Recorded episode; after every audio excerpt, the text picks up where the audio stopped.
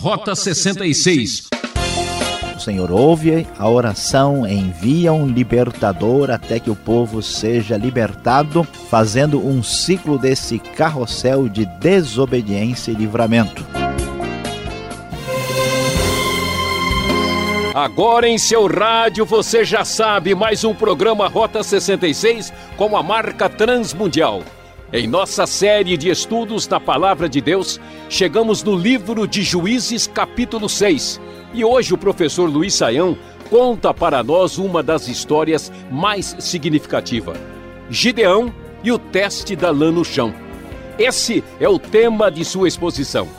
Você vai aprender que nenhuma grande vitória é possível sem que tenha sido precedida de pequenas vitórias sobre nós mesmos. Deus não desiste de ninguém, você já sabe. Vamos à aula então? Saião, agora é com você.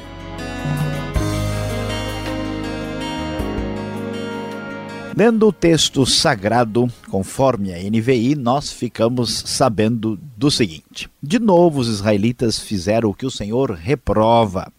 E durante sete anos ele os entregou nas mãos dos midianitas. Os midianitas dominaram Israel, por isso os israelitas fizeram para si esconderijos nas montanhas, nas cavernas e nas fortalezas. Sempre que os israelitas faziam as suas plantações, os midianitas, os amalequitas e outros povos da região a leste deles as invadiam. Observe a situação de dificuldade. Os midianitas atacam e começam a dominar o povo de Israel. O texto diz: por causa de Midian, o versículo 6, Israel empobreceu tanto que os israelitas clamaram por socorro ao Senhor. Você está de volta ao carrossel de juízes. O povo começa a enfrentar dificuldades e o povo começa a clamar ao Senhor. O Senhor ouve a oração, envia um libertador até que o povo seja libertado, fazendo um ciclo desse carrossel de desobediência e livramento. E então Continuando, vamos observar o seguinte: quando os israelitas clamaram ao Senhor por causa de Midian, diz o verso 7, ele lhes enviou um profeta que disse: Assim diz o Senhor, o Deus de Israel: Tirei vocês do Egito, da terra da escravidão. Eu os livrei do poder do Egito e das mãos de todos os seus opressores. Expulsei-os e dei a vocês a terra deles. E também disse a vocês: Eu sou o Senhor, o seu Deus não adorem os deuses dos amorreus em cuja terra vivem, mas vocês não me deram ouvidos. Veja a palavra clara de Deus do povo que estava propositadamente adorando deuses falsos e a razão de Deus não estar livrando o povo dos inimigos na terra prometida está bem clara nesse texto. Então o anjo do Senhor veio e sentou-se sob a grande árvore de Ofra, que pertencia ao Abiesrita Joás. Versículo 11 nos diz: Gideão, filho de Joás, estava malhando o trigo num tanque de prensar uvas para escondê-lo dos midianitas. Então o anjo do Senhor apareceu a Gideão e lhe disse: O Senhor está com você, poderoso guerreiro. No momento de dificuldade, apesar da desobediência do povo, diante da dor, do sofrimento e do clamor do povo, Deus, na sua misericórdia, começa a agir para trazer livramento. Deus abençoa o seu povo, ainda que o seu povo seja fraco e falível. Então, o anjo do Senhor, isto é, o próprio Senhor manifestado nesta teofania tão surpreendente, se ah, manifesta a Gideão dizendo que está com ele. Então Gideão diz: Se o Senhor está conosco, por que aconteceu tudo isso? Onde estão todas as suas maravilhas que os nossos pais nos, nos contam quando dizem: Não foi o Senhor que nos tirou do Egito? Mas agora o Senhor nos abandonou e nos entregou nas mãos de Midian. O Senhor se voltou para ele e disse: Com a força que você vem, vá libertar Israel das mãos de Midian. Não sou eu quem o está enviando? Ah, Senhor, respondeu Gideão, como posso libertar Israel? Meu clã é o menos importante de Manassés e eu sou o menor da minha família. Eu estarei com você, respondeu o Senhor, e você derrotará todos os midianitas como se fossem um só homem. Observe com atenção o que aparece aqui de maneira muito especial. O Senhor convoca Gideão para trazer o livramento contra Midian. Gideão, como acontece várias vezes, se sente incapaz. A maneira como Deus fala com Gideão assemelha-se à maneira como ele convocou Moisés. Ele diz com bastante clareza: Eu estarei com você, não sou eu quem o está enviando, então vá. Gideão não deveria temer, porque o Senhor promete a sua presença e a sua ação libertadora para libertar o povo das mãos dos midianitas. Mas sempre que Deus convoca um dos seus escolhidos para fazer a sua obra, esta pessoa enxerga a realidade. Cai a ficha para o sujeito. Ele observa, escuta, mas quem sou eu para fazer isso? Eu sou de um clã quase irrelevante. A minha tribo é pouco importante. Eu sou o menor da minha família, ou seja, eu não tenho a mínima chance de fazer nada, Gideão afirma de maneira decidida e objetiva. E ele prossegue então no verso 17 e diz: Se de fato posso contar com teu favor, dá-me um sinal de que és tu que estás falando comigo. Peço-te que não vás embora até que eu volte e traga minha oferta e a coloque diante de ti.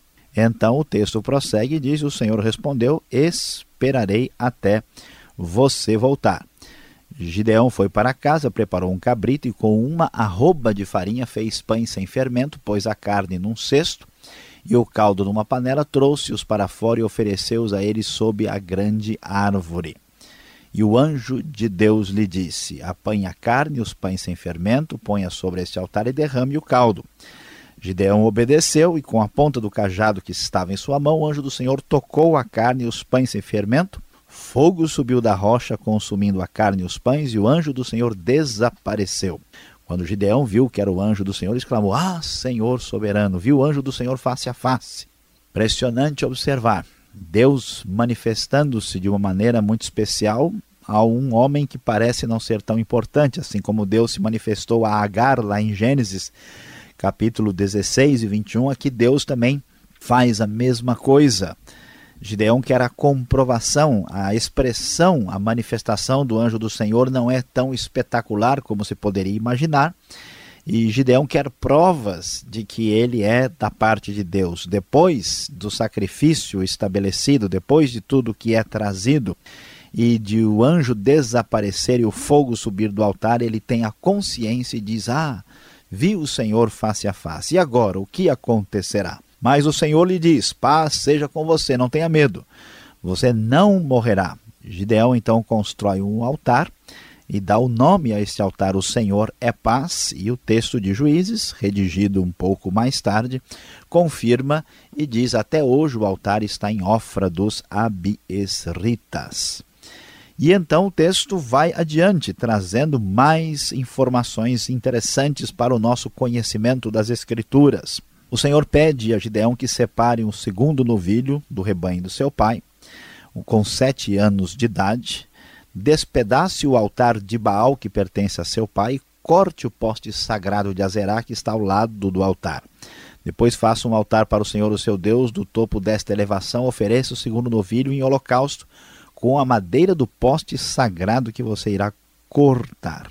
Observe que a decadência moral, a influência cananita que é tão perseguida em todos os textos, tão questionada, tão rejeitada, faz com que a própria família de Gideão esteja absolutamente envolvida na idolatria. Quando isso então acontece, Deus dá ordem para que aqueles objetos pagãos sejam destruídos e o altar seja consagrado ao Senhor. Gideão então obedece a Deus e o texto nos diz que de manhã, quando os homens da cidade se levantaram, versículo 28, lá estava demolido o altar de Baal com o poste sagrado ao seu lado cortado e com o segundo novilho sacrificado no altar recém-construído. Eles tinham feito isso durante a noite.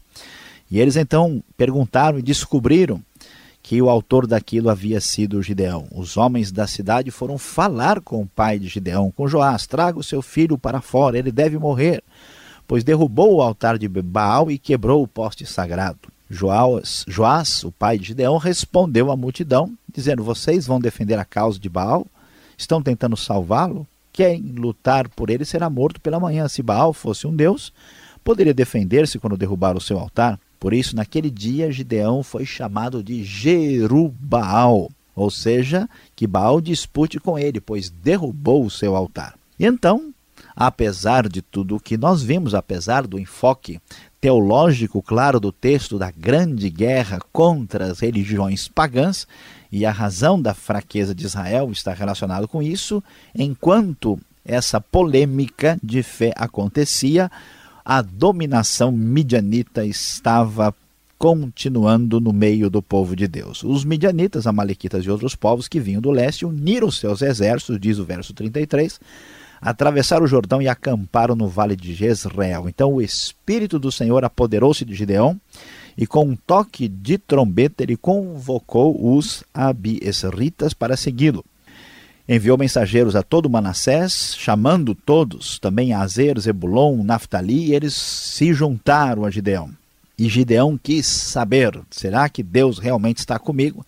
Será que Deus vai estar? E aí, então, ele faz o teste impressionante, algo miraculoso para confirmar a presença e a ação de Deus no meio do seu povo.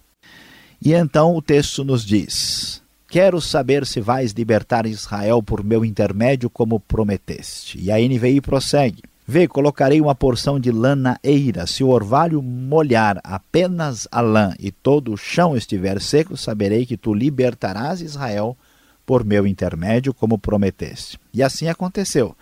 Gideão levantou-se bem cedo no dia seguinte, torceu a lã e encheu uma tigela de água do orvalho. Disse ainda Gideão a Deus: Não se acenda a tua ira contra mim, deixa-me fazer só mais um pedido. Permite fazer mais um teste com a lã. Desta vez, faze ficar seca a lã e o chão coberto de orvalho. E Deus assim fez naquela noite. Somente a lã estava seca, o chão estava todo coberto de orvalho. Gideão fez o teste da lã no chão. Ora, vemos a lã seca e o chão molhado, ora o chão estando completamente seca, seco e a lã absolutamente molhada. Deus libertador, Deus de milagres, fez algo extraordinário, confirmando com aquele para aquele simples homem, aquele guerreiro iniciante, que Deus estava com ele. A vitória sobre os inimigos dependia da fidelidade para com Deus. A vitória sobre os inimigos não dependeria da força do povo de Israel, mas sim da fidelidade, da aliança com Deus e principalmente do poder de Deus e não do poder do homem.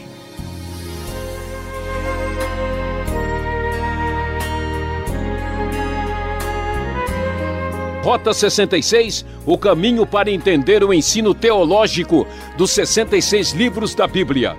Um programa que tem produção e apresentação de Luiz Saião. Criação e redação Alberto Veríssimo. Na locução Beltrão, seu amigão. Caixa Postal 18.113, CEP 04626-970, São Paulo, capital. E-mail rota66 arroba transmundial.com.br numa realização transmundial. E estamos estudando Juízes, um livro do Antigo Testamento. E o tema da aula: Gideão e o teste da lã no chão. E na sequência, fique com perguntas e respostas.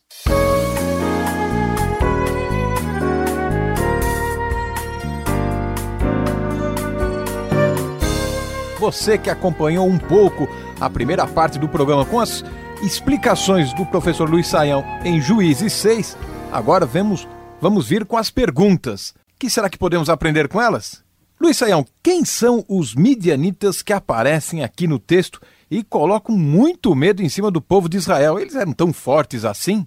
Pois é, pastor Alberto, olha, os midianitas não eram tão fortes assim. O que está acontecendo aqui é que o texto mostra um sinal de fragilidade do povo de Israel. Vamos nos lembrar né, que as tribos são meio divididas, eles são relativamente fracos, eles só têm força unidos, né? E por causa da atitude de rebeldia deles para com Deus, né, indo atrás das religiões cananitas, então o inimigo externo vem e invade. Midian nunca foi tão assim expressivo, mas para Israel nesse momento, ainda mais o Israel desobediente, é suficiente para fazer o que a gente vê aí. Agora, historicamente, quando a gente lê Gênesis 25, 2, a gente vai descobrir que Midian é filho de Abraão com Quetura. Né? Lembre-se que Abraão, depois da morte de Sara e depois que Agar vai embora, ele se casa mais uma vez e tem filhos com uma mulher chamada Quetura. Os midianitas eh, são chamados assim de filhos do Oriente. Eles vivem lá perto do Golfo de Acaba, na direção que vai mais para o lado da Arábia. Né? Eles estão é, na parte é, oriental em relação ao Mar Morto e também o Rio Jordão. Ah, vejam que, por exemplo, foram é, uma caravana de midianitas, ismaelitas, que levaram José pra, para o Egito, conforme nós descobrimos lá no livro de Gênesis. Né? Agora, nem sempre eh, os midianitas são vistos de maneira negativa na Bíblia. Né? Vamos lembrar, por exemplo, que Moisés ele vai e foge para uh, Midian. O sogro dele era midianita, né? mas uh, em muitos outros textos, especialmente no livro de Números e mais aqui em Juízes, em Juízes é o lugar da Bíblia que mais se fala sobre os midianitas. Né? Aí, junto com Moabitas, eles representam aí uma, uma inimizade contra Israel. E aqui é o que parece, né? Eles se manifestam contra Israel e de tudo indica que de alguma forma eles se juntaram aos ismaelitas e acabaram se envolvendo aí ah, no, entre os povos árabes. Né? Mas ah, não eram em si povos tão fortes. O que o texto está reforçando aqui é que ah, o pecado e a fragilidade deles é que deixava a Israel tão assim frágil né, e à mercê dos ataques estrangeiros. E o povo de Deus sempre é rodeado por inimigos e perigos. E é nesse momento que Deus vai chamar, vai levantar um herói. Agora, este herói, Gideão, será que nesse texto a gente não pode enxergar ou aprender alguma coisa com o chamado de Deus? É interessante, pastor Alberto. Eu acho que você tem bastante razão. A gente tem bastante coisa a aprender aqui. Por quê? Veja, veja o, o grande problema. A mensagem central da Bíblia é que o homem acredita em si mesmo, na sua força e no seu poder. E Deus quer mostrar que o poder e a força pertencem a Deus e que Ele é que faz a obra de restauração e de salvação no ser humano. Então a gente sempre imagina quem vai vencer, né? Aquela pessoa de quem a gente espera muito. Quando nós olhamos para Gideão, Gideão não seria a pessoa escolhida. Por que Deus escolhe Gideão? Mais uma vez para mostrar que o poder e a força e a salvação pertencem a Deus. Então, qual é a lógica disso? Deus chama alguém que não se sente digno, que o grande problema não é a sua força, é o quanto você se acha importante.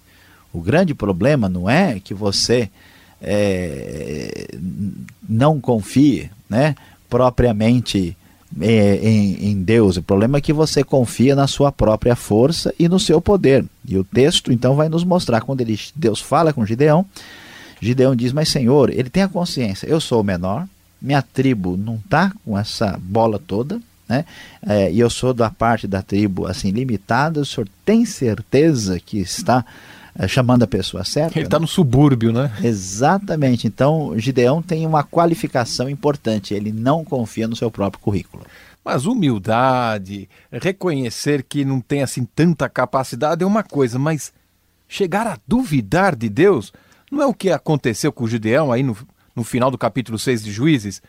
Podemos ou não podemos fazer uma prova assim como Gideão fez hoje em dia? Pois é, pastor Alberto, olha, vamos ainda fazer a ligação disso com o chamado, né? Gideão, ele é chamado porque o poder pertence a Deus. Por isso que Juízes enfatiza tanto o Espírito do Senhor veio sobre né, o libertador. Então, a esperança é na intervenção divina, porque o pecado do povo é não confiar no Deus verdadeiro e confiar nos deuses falsos, que na verdade representam ah, o poder puramente humano. Aqui tem algo interessante. Como acontece muitas vezes na Bíblia, uma pessoa que duvida não é repreendida. Estranho, né? A gente imaginaria que deveria ter sido repreendido. Pode ser que Deus está considerando aí a Gideão com uma dúvida sincera. Né? Ele realmente, porque na primeira aparição do anjo do Senhor, demorou para que o anjo né, tostasse bem ali ó, o churrasco, né, toda a oferta, e Gideão tivesse a certeza. Então, será que é Deus mesmo que está comigo? Então, Deus, vamos dizer assim, respeita a fragilidade de Gideão. Isso é interessante. A outra possibilidade bem significativa é que Gideão talvez tivesse ainda na sua humildade garantia de prosseguimento na sua missão. Será que Deus está comigo? Quer dizer, o problema não é Deus, né? Será que eu mesmo vou estar nessa missão? Então ele pede um reconhecimento, né? Ele vai lá no pedir que o cartório celestial faça né, a, a, notificação aí, a, autentique a firma de Deus para saber se é para ele mesmo que esse negócio está vindo. E então é uma, uma possibilidade de interpretação de que Gideão não tem convicção de que ele possa estar sendo escolhido para uma missão tão importante, então ele pede que Deus realmente confirme se é ele que está com Gideão nessa parada. E a gente vê né, que vamos ver logo, logo na sequência aí como Deus faz uma coisa extraordinária por meio de um homem que sabe que a força não depende dele. Tá certo, entendi, mas para entendermos de fato, podemos ou não podemos fazer um, uma prova dessas hoje em dia? Olha, pastor Alberto, nós não temos nenhuma orientação bíblica direta, nem dizendo que a gente pode ou que a gente não pode fazer uma coisa dessas hoje é importante destacar que, vamos dizer, a ação especial de Deus na vida e no coração de uma pessoa pode conduzi-la a fazer algum tipo de prova com Deus. Mas é bom prestar atenção que o contexto de juízes é diferente do nosso contexto. Né? Nós temos aí orientação bíblica de monte com a Bíblia plenamente encerrada para a nossa uh, orientação. Uh, e também é importante destacar que esse não é um padrão assim no Novo Testamento né, do cristianismo uh, que encontramos lá. Então, vamos dizer, a porta está aberta para essa possibilidade, mas isso não deve ser o elemento que dirija e oriente a nossa vida. O bom senso cabe aí, né? Sem dúvida. Obrigado, Senhor, pela explicação. Você continue com a gente. Vem agora a aplicação do estudo para você.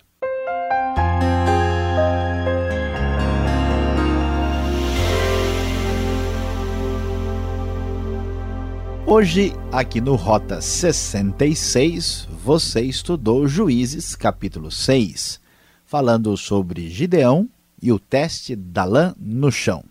E aqui temos a nossa grande lição que saiu da nossa programação. Qual é a grande aplicação dessa lição?